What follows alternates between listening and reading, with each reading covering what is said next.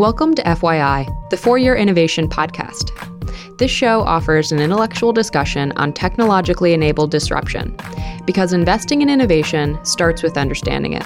To learn more, visit ark-invest.com.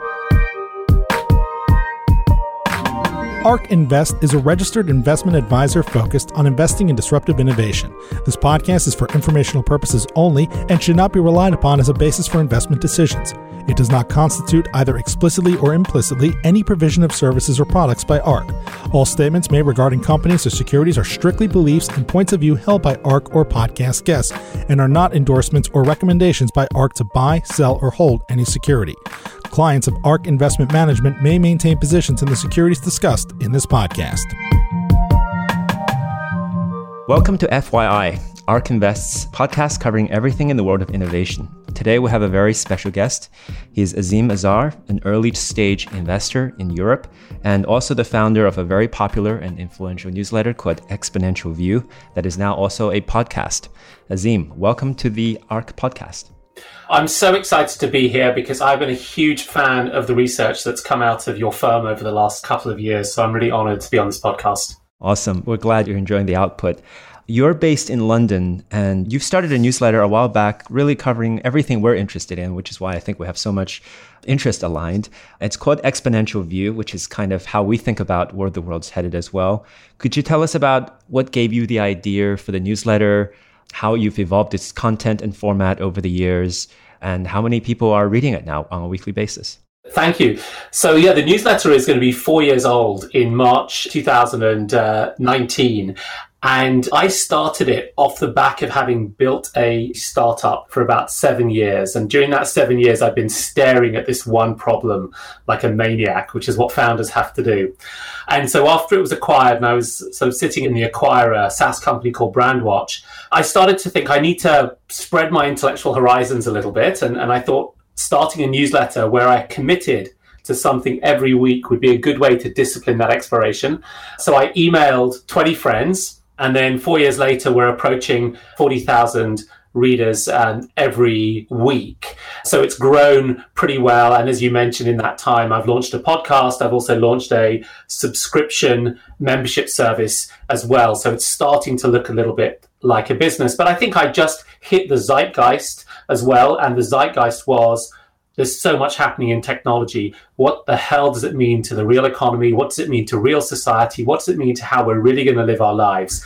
And having been trained in philosophy and economics and politics, I was able to bring that lens together with my professional training as a technologist and just a sort of an early stage hanger oner and bring those things together, telling the technologists more than they had probably thought about in terms of politics and economics, and telling people who are not from the technology domain more than they had had access to about these quite remarkable technologies. That's very interesting. It's really kind of an intersection of ideas, which is what we try to focus on at ARK as well. And of course, many people have, I think, purebred or vertical focused newsletters, and they do very well. But having this multi view world, I think, is very helpful. You have some very interesting and influential people reading your newsletter. Who are some of those people?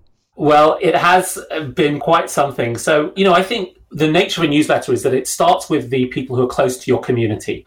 And so the people who I emailed were my friends, and these are people who've been involved in the tech industry for a long time. So we do have a lot of the great and the good from the venture capital world and the startup world, people who have founded companies like Spotify and LinkedIn, people at venture firms like um, Union Square Ventures and Andreessen Horowitz and NEA and Index Ventures. And partly that started off as the, the seed crystal, but as it's grown essentially by word of mouth, I have found that I have this really intriguing audience which also reaches the academics who are looking at dimensions like what's the future of work or how should education change or ethicists, but also to policymakers. More than a dozen legislators from national parliaments or assemblies subscribe. I have at least one bishop who's a subscriber and a lot of people from kind of corporate development, corporate strategy and corporate innovation teams. And so I think that the reflection of the content itself, which is that it's very broad, the connections that I try to draw are broad. I rely on people like you, James, to give me the depth that I need has been reflected in a very broad interdisciplinary audience. And it's one which I think is really helpful because whenever I need a perspective on something, I can normally find both the scientist working on the research and the ethicist who is concerned with the impact of that research, which I think gives an added twist uh, angle to the way I look at the question. That's awesome. What's the most interesting connection or maybe most impactful way that your newsletter has affected one of your readers? Someone has must have contacted you, reached back and said, thanks to this newsletter or this piece of news, I actually decided to do X, Y, or Z. That's the one of the things that gives you the most pleasure as somebody who spends time doing this. So there have been a few investment deals that have taken place. Uh, angels meeting startups through the newsletter. There have been a few people who have said to me, "I've left my job at X to pursue why, and I'm really happy for it. And I've seen a number of authors produce books and they've sent me a copy of their books and said, I thanked you because you helped me develop my thesis. So that's really been some of the impact that I've personally had. As I said, it's also about the zeitgeist. I mean, I think that the balance of how we think about technology has changed over the last five years. And while I was a little bit early in 2015 in terms of calling for you know, asking questions about whether we should be so positive about technology in all its forms, in particular looking at Facebook and so on. Four years later, there are lots and lots of really smart people not only asking that question, but actually implementing the implications of that question. Uh, and I've just been lucky to be part of that wave. I mean, you always want to um, catch a rising tide. Yes, yes. I think definitely you're one of the earliest ones to really raise those points. And I'll plead guilty as one of the blitheful people who are just looking at all these things with optimistic starry eyes and you know what could possibly go wrong and we've certainly found what could possibly go wrong in the last two years or so I want to mention something that I was just reflecting with a friend who's an investor yesterday that it was in late 2013 that he said to me over a coffee, he said, yeah, mark my words, Azeem, the regulators are going to come after Facebook and they're going to come after them really, really hard. Uh, and that was the first time that I had heard someone give me the pithy observation that Facebook would get hammered. And this was a pretty successful private investor. And I think the thing that we always need to bear in mind is that these companies and these innovations exist within this broad dynamic of the economy. And the economy has lots of vested interests that are just outside of what comes out of technology. So, in a sense, people like you and I were a bit naive, perhaps not to think about the side effects of what was going on for many, many years because it's natural. It's always been the case. That is the push and pull. That's why oil companies and health pharma companies have had lobbyists in Washington for decades. That makes a ton of sense. Yeah. While we're on that topic, maybe what do you think, since we've talked retrospectively, the Facebook thing has happened, looking forward, where do you see actually a lot of regulatory risk that people are perhaps not taking seriously enough? I mean, I think it's it's clear that the question about privacy and data use and the rights that get assigned to personal data are going to become much, much more important. And I think that we've got GDPR and the e-privacy directive in Europe. There's even a framework in China that was announced in the last few months. And we've got the Californian laws that are coming out that look similar in some ways to GDPR. So the privacy one, I think, is going to be very, very critical. What we haven't yet seen is anything around how the technology of face recognition is going to be regulated, and there are lots and lots of calls for facial recognition, and then by extension, biometric recognition to need to come under some kind of regulatory blanket. And I, I imagine that we will see a little bit of a tussle around that in the next couple of years. That's interesting. In China, that's simply being implemented at scale without really any discussion of regulation. Of course, that country doesn't need to have a discussion about these kinds of things. But in the West, I'd imagine with technology rollouts like Amazon Go, where the stores determine what you buy purely based on computer vision, that sounds like a debate that is going to be had. And that could have some very interesting consequences. Yeah, I think it really could. We have to be very careful about where we draw these lines because it's not just around facial recognition. It's about what happens on the margins of that of facial recognition where people might start to make predictions about your future behavior and then connect that to a facial recognition system. And so I think predictive policing is a particular area around this where police forces in the UK and in the United States have been rolling out predictive policing systems. These systems are not being built by the very best technology companies with the very best data scientists.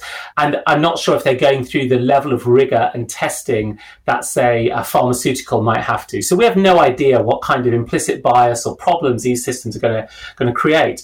When you then chain that to facial recognition or gait recognition, that gait being how people walk, you then create quite a potent brew where just by a snap of you through a CCTV camera, we've then tagged your likely future behavior, probably inaccurately, for the rest of the day or the rest of the week. And that could really start to have an impact on, on you. And I think we know how this will play out, right? It will play out like every one of these technologies played out previously, which it will mean it will disadvantage those on the margins and the periphery of society. This is not a technology that is going to catch white collar, multi billionaire tax launderers this is a kind of technology that will be used to generally impact the worse off because that's often how we've rolled these things out. Over 20 million Chinese people have already been banned from buying train tickets due to their social credit system. I certainly presume those are not the Robin Lis of the world. Those are just normal people. I think that the Chinese example with social credit is a it's a really good lens for us to ask about the extent to which we in the US or in the UK are prepared for the implications of these very, very powerful technologies. Governments have always tried to nudge us through incentives. That's what tax is about, right? You, you get a tax break to save in a pension so that you get encouraged to save in a pension. It's a pretty clumsy tool, but it is a tool designed to nudge our behavior. Now, these AI systems with much better data visibility are coming out.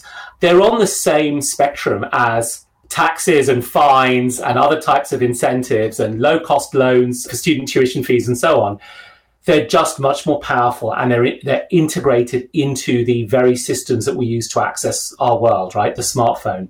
And so we're going to have to ask some pretty hard questions about where we draw that line because that line was previously drawn by the limits of the technology. The technology is now increasingly unlimited, so we have to ask the ethical question of where do we want that line to be? And I don't think we've in the UK certainly we haven't figured that out. In some ways in the US I suspect you're in a similar boat. Yeah, that's, I think, going to be an ongoing debate. Given your location and perspective based in Europe, I would love to talk a little bit about European technology, and then we can maybe go on to talk more about the future in general, where we are in the innovation cycle.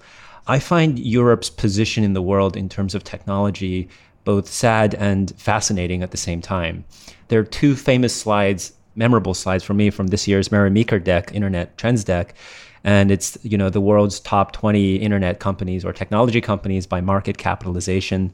Last year, I think it was mostly US with a handful of Chinese. This year is 11 US companies, nine Chinese companies, zero European companies. If you don't restrict it to technology companies and include just everything, I think two years ago, Europe had Nestle and Roche in there, both Swiss companies, but those are the only two represented. One makes medicine, one makes candy. So that is such a huge turn when you consider the fact that the source material for so much of our technology came from the Enlightenment in Europe, you know, 500 years ago, the Industrial Revolution in England 300, 400 years ago. And now they're literally nowhere to be seen at the top of the ladder. Why do you think this has happened? Let's just start there. That is a question that has been asked in the 25 years I've been involved in this industry, and I've been going to internet and venture conferences in, in Europe since uh, 96, really. It's the same question. Let's maybe level set for listeners. US venture capital annually is in the region of about $150 billion investments per year. Europe last year, including Israel, we did about $25 billion for a similar population and slightly bigger population, so six times less. VC went in. And as you've pointed out, the average exits are substantially lower than in the US. You know, there are some outliers. So Israel has a much higher level of venture dollars per capita than even the US. And Estonia, little old Estonia, is heading towards the level of the US. But Estonia is a couple of million people. So it's just a tiny market. And I think the primary reason has changed over time. And let me try to step through this. So the US was early in developing its venture capital market as an asset class, as a style of investing. Um, it really kicked off in the US in the 60s and 70s. And as a result, it had something of a head start. It also had a much larger national market. So the point at which Apple and Cisco were growing as businesses in the late 70s and early 80s, Europe was still a very disaggregated market. At the time, Europeans were still trying to build local technology winners, whether it was Minitel in France or even their own operating systems, ultimately losing out to the, the Windows platform. And so once that you got that lead, you got the natural effect of agglomeration or rich get richer, which was if you were bright and brilliant working in technology, you would somehow get out from Europe to Silicon Valley, either as an entrepreneur or because Oracle or Netscape moved you over. So the talent started to go into Europe.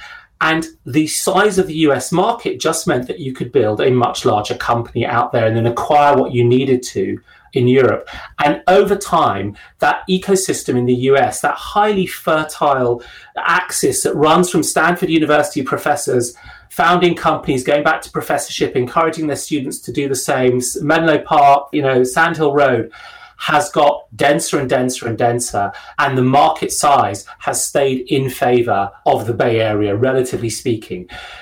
So the things that give the US its advantage now are slightly different than the ones that gave it its advantage 25 years ago, but they've been built up through this path dependence. China's a different situation. I mean, China is just this state directed capitalism, a huge market. Um, I've worked with a few Chinese entrepreneurs in the last year or two, and I'm just blown away by their aggression, creativity, willingness to throw the rulebook out in order to win. I mean, it is uh, Kai Fu Lee, the sort of wonderful Chinese investor, describes it as a gladiatorial combat. I mean, it, it makes gladiators look a little bit peacenik frankly. I mean, it's quite something. So while we have matured and improved our ecosystem, and it is vastly improved and you can point to groups like Seedcamp and index ventures and many other funds in coming out of london and, and elsewhere. It's vastly improved. It's much much richer. I think the challenge that we still have is one that relates to the breadth of expectation and support that you get from the ecosystem more broadly, and the size of the market and the size of the the public markets and therefore the maturity. I mean, when we think of huge companies of much later stage capital, investment banking analysts, technology teams within the iBanks who have the experience of covering huge businesses. So, what's considered a huge business in technology in Europe is something with an enterprise value of you know two, three, four, five billion dollars. That's sort of a late stage startup in China. Yes, that's just, that is incredible context. So if I try to, I guess, retell what you just said, two primary factors one is the US had a head start. And of course, we know just from law compounding, when you have a head start, multi decade, that, that makes a huge difference. And Europe is really not one market from the perspective of a founder. It is multiple markets with their own languages, localization requirements, and in some cases, regulatory requirements. So it's not as just calling it Europe is really masking the complexity of the go to market in Europe. How much do you think the cultural element plays?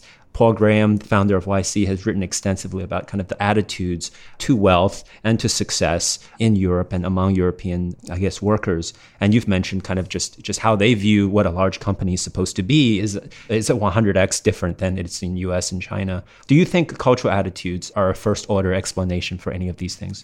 I do believe that cultural attitudes make a real difference. And I think one of the starkest contrasts is between, say, attitudes. I'll give you one example in China towards large technology companies and those in the UK and US. So, over the last couple of years, the trust and faith in Facebook has fallen off a cliff in the UK and the US, but the trust and faith in WeChat in China has gone up. And I think the reason is you think about where you've come from. In China, technology is closely related to coming out of grinding rural poverty. And WeChat is a tremendous enabler in all sorts of services you can now get. Whereas we have a different perspective of what Facebook, for sake of argument, has done to us. And so that optimism then has a, a knock on impact, I think, on how people are going to feel about the work they do. So I think Paul Graham is making lots of sensible points to point out an underlying cultural bias towards the kind of success that you want to have if you're going to measure it by scale. Again, I do think that you can see a significant change. And I know of many, many European founders who are building companies with the same discipline and ambition as anyone you would find in the US. Two examples in the UK would be Rishi Khosla, who runs a bank called OakNorth that uses a lot of machine learning, and Tom Blomfield, who runs a consumer bank called Monzo. You know, you can't look at those guys and say, well, you do have as much ambition as anyone else in the world and as much capability as anyone else in the world. Do we have as many people like that as you'll find in the US? I don't think so. Do we have all the support infrastructure that I think does grow from the correct culture? I don't think we do either. I think a lot of those needs were perhaps more localized before. One point that Paul Graham's made is that in the US, you've had many great examples of what success looks like. And that gives the confidence for founders to be like, oh, I could be like that as well. Whereas in Europe, not so much. But with the internet, with everyone being connected on Twitter, and with funding basically becoming more and more international, couldn't a startup in Berlin or London today, why would they not have the same attitudes to global success and reaching $100 billion in market cap as their US peers? I think they do increasingly have that attitude. And I think when I identified things in the system that held them back, a lot of it also related to the level of expert capital that was available. So, did you have seed funds who understood what the seed journey was? I'm a venture partner at a seed fund called Kindred, which when we started, there were only three or other four funds like us focused on the founder journey seed to series A. There are now more than a dozen in Europe.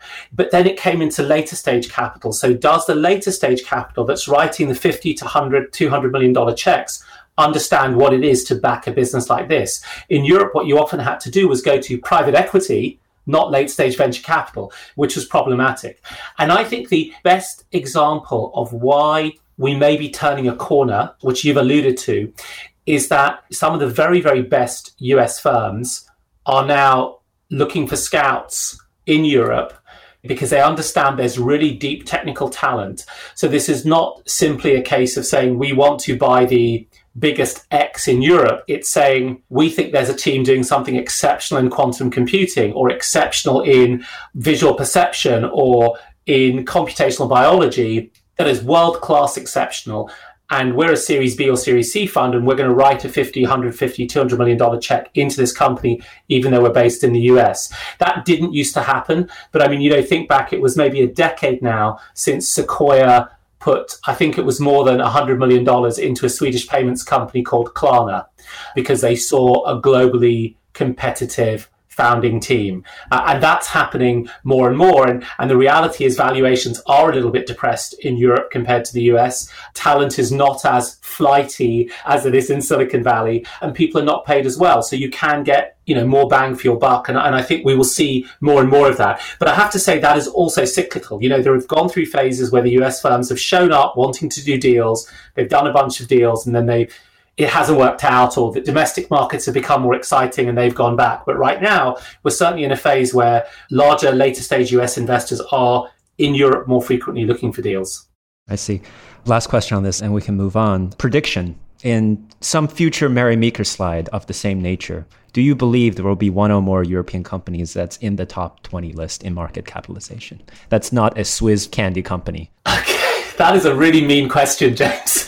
Um, in the next five years, there are one or two interesting businesses in the fintech space, which I think might be able to do really, really well because it's a hard market to be in. Europe has got some regulatory passporting, and there are a couple of teams who are really, I've, I've alluded to a couple already, but there are some others who are doing really, really well. And you don't have an advantage as a US bank startup trying to come over to Europe. So I think in that area, we might see one or two really stellar successes. But getting on that Mary Meeker list is not just a function of being brilliant yourself. You have to outrun the bear. And so the US founders and the Chinese founders are also going to be fighting to build bigger and bigger companies. As to whether one of these European superstars can get on that list is as much a function of what happens with the Chinese and the Americans. Okay. Well, we have Spotify as kind of a decent example of how that could end up. I'm so glad that company exists. I'm super excited to see what comes out of Europe in the next round. Can I just say something about Spotify on this? Because I love the management team there and I really love the product. You know, use it all the time. The thing that I love about them is if you spend time talking to Daniel, I've been able to do this in the last year or two, who runs it. I mean, he's just such a wonderful, erudite, European founder who's built this multi-decade billion dollar business. He does sound very differently different to his peers in the US who are kind of American founders who built businesses like that. It's it's really nice. I would love to see more of that. Me too. Let's talk about the innovation cycle. Your newsletter and podcast is called Exponential View. So I assume you have a view on the exponential growth of certain things that's coming up. In the past four years since you've curated this newsletter, what is, I guess, the list of technologies that have, I guess, selected themselves in your mind as most interesting, that have kind of the growth curves ahead of them, similar to what we've witnessed with the internet and, and some of the other exciting technologies we have today? We all remember Moore's law, and the thing that struck me about Moore's law is that it was one it was one exponentially improving relationship that created trillions of dollars of value. And today we have a whole bunch of different ones. And you know, we have the the one that relates to the cost of genome sequencing. We have ones that relate to that are now even in a way post Moore's lawish. So specific chip hardware for machine learning, which is improving year on year faster than Moore's law ever did. But one that I find really fascinating is what's happening with um, Earth observation satellites. So 10 years ago, putting a satellite in space was something that a government had to do. And these satellites were huge. They were the size of two SUVs. And now, because of the smartphone dividend, we've got them down to the size of like a milk carton. They're much cheaper. And we've done some pretty clever things. We've said that, well, in space, you have lots of cosmic rays, and cosmic rays mess up with electronics. You normally had to shield your satellites with all sorts of metals, but that made them heavier and bigger and more expensive to get out of Earth's gravitational pull. So instead, we will use abundant processing power to error correct using machine learning the errors created by the cosmic rays hitting these cheap smartphone CPUs. And so the boom in nanosats has meant that we've gone from a few dozen satellites roaming around the Earth, pointing their cameras back at the planet, to several hundred, soon to be several thousand. The result of that exponential growth has been a rapid decline in the cost and availability of real-time multispectral imagery at 20 centimeter resolution of any point in the planet. You can just go to Planet Labs or Orbital Insight and buy an image of your back garden for a few dollars. And I think that is one of the most exciting things that we have seen because the use of this sort of space imaging, the number of developers who would start their day thinking, how do I improve the user experience by using space imaging? has for decades been zero. And now it can be thousands. And I think once developers get their hands on this, we'll start to see some really, really interesting applications. Two that I've seen in the last couple of weeks. One has been an anti slavery application where people have used real time imaging of industrial areas in India to try to find factories being worked on by slaves. And the second actually was also in India, was a commercial imaging lab identifying how well India's recent strikes on Islamic militants in Pakistan had gone and doing the bomb damage assessment for a few dollars, right? Which is something that normally you had to rely on the NSA or the uh, National Reconnaissance Office to do for you. So I'm pretty excited about the space exponential curve because it leverages and delivers a whole set of new data that we we don't have. But the other one that you just can't ignore is the the gene sequencing one because that has so many opportunities, both from healthcare, but also when applied to machine learning, starting to accelerate the process of directed evolution within Homo sapiens as a species. Wow, I love those two examples, especially the one on imaging, because it's it's something that I've certainly read about but never heard in, in that level of detail. And it's interesting because it doesn't sound like it's exciting like Moore's Law, but those things always feel like that in the beginning. If if it's obvious it's it's already probably wrong right? It always comes from unexpected places and this sounds different enough that it could just be really big. Although you really have to push your mind into thinking how does this become a really valuable business model and you can actually generate a huge amount of revenue from that. I guess basically what you're getting is almost like U2 flyovers as a service where it's gone from hundreds of thousands of dollars to dollars. And the responsibility is now up to the developers and the business entrepreneurs to figure out what you could actually do with it. So, what I found interesting as I've dug into that area a little bit is I found a handful of hedge funds who have admitted that over the past three or four years, they've been buying data from these commercial satellite companies and using it to understand macro indicators. So, how heavily laden are the oil tankers leaving a port um, by looking at the shadow of the tanker or how deep it seems to be using machine vision on it and then using that as a way of trading on the global markets. There's obviously a very public case study from one of the vendors where someone counted the number of cars in the JC Penney parking lot and demonstrated that it was a four week leading indicator on the JC Penney stock price. More cars, higher stock price a month later. So there's a whole bunch of things that you could imagine. I think what's interesting is the level of tension it creates around the particular area, which is nation states and their own sort of expressions of power projection. We've had to rely on the fog of war and whatever spy agencies have chosen to release to us about what's going on. And they won't have that informational advantage in four or five years' time. And I'll be really curious to see how that changes the nature with which they conduct that kind of diplomacy and, and saber rattling. It has surprised me that the major media networks have not gone to these companies to say, listen, just give us photographs of what's happening on the Ukrainian border, or show us what's happening in, in and around Raqqa, or show us what's happening in Kashmir or the Straits of Malacca or in the Venezuelan Colombian border, because they could do it. But I think it's just up to the developers to give them the tools and the products that allow them to get access to that information.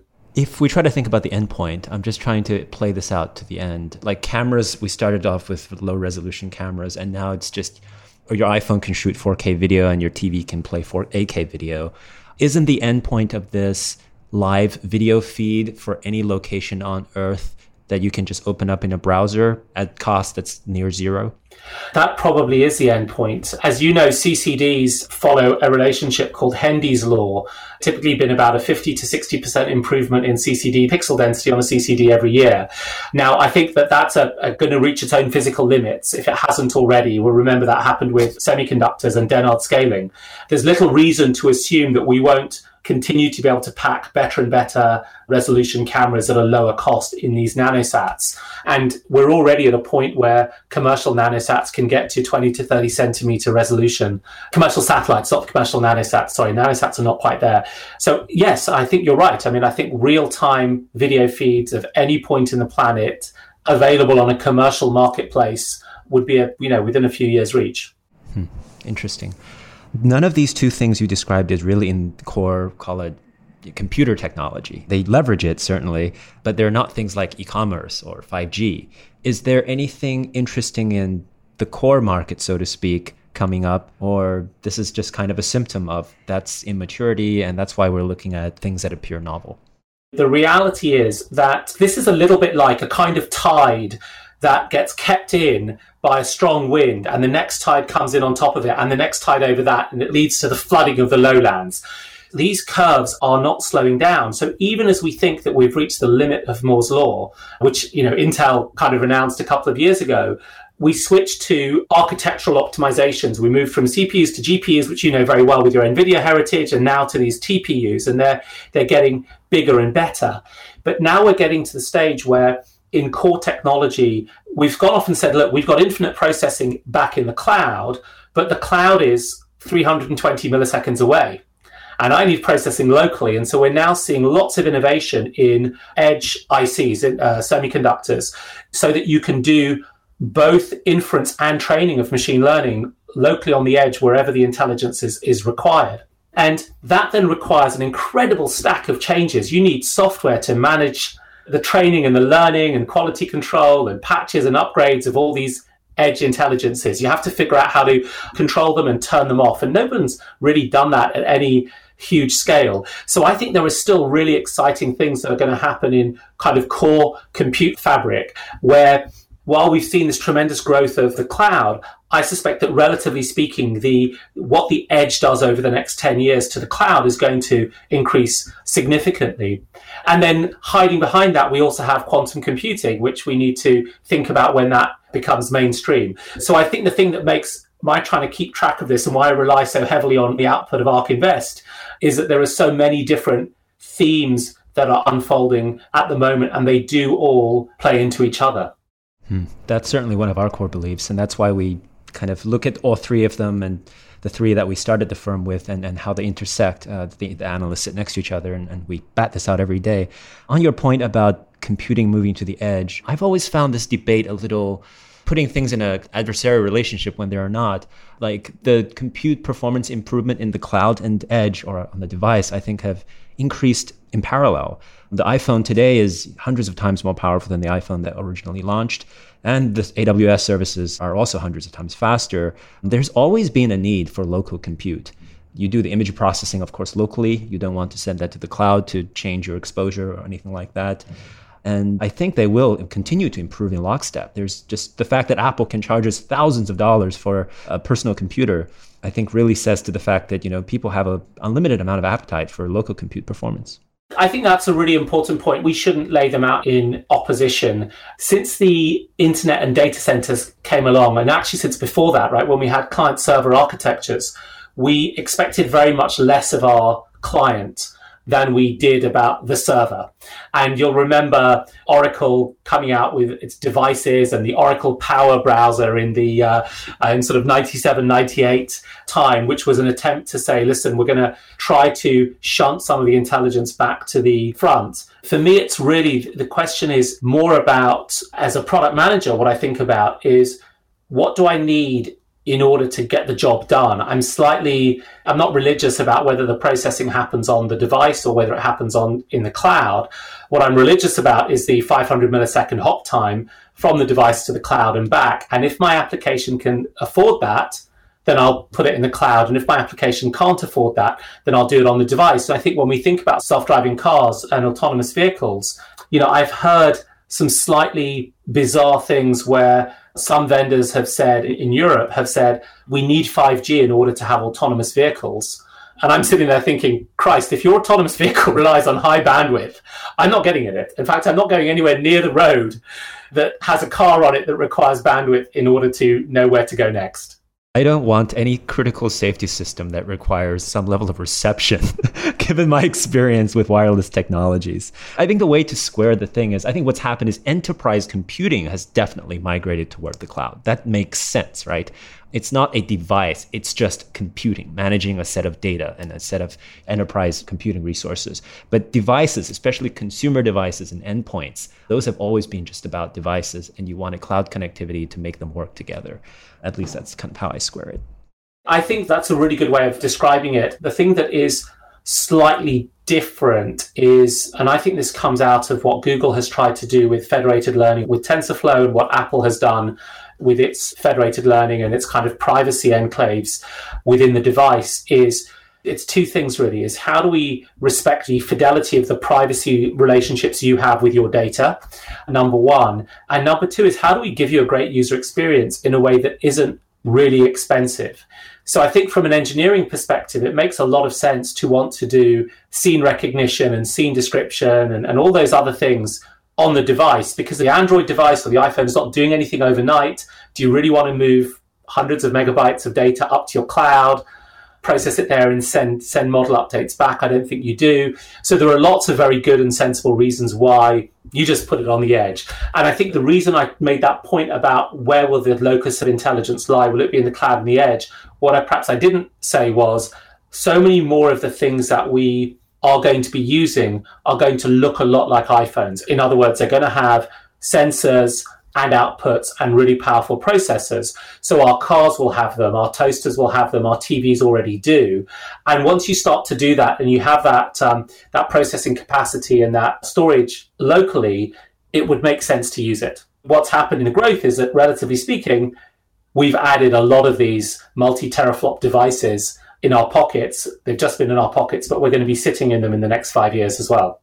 That's a very exciting future. Kind of reminds me of the original PlayStation 3 architecture idea that Ken Kutaragi put out, where every device will have its processing and you can use them almost like a local cloud of computation.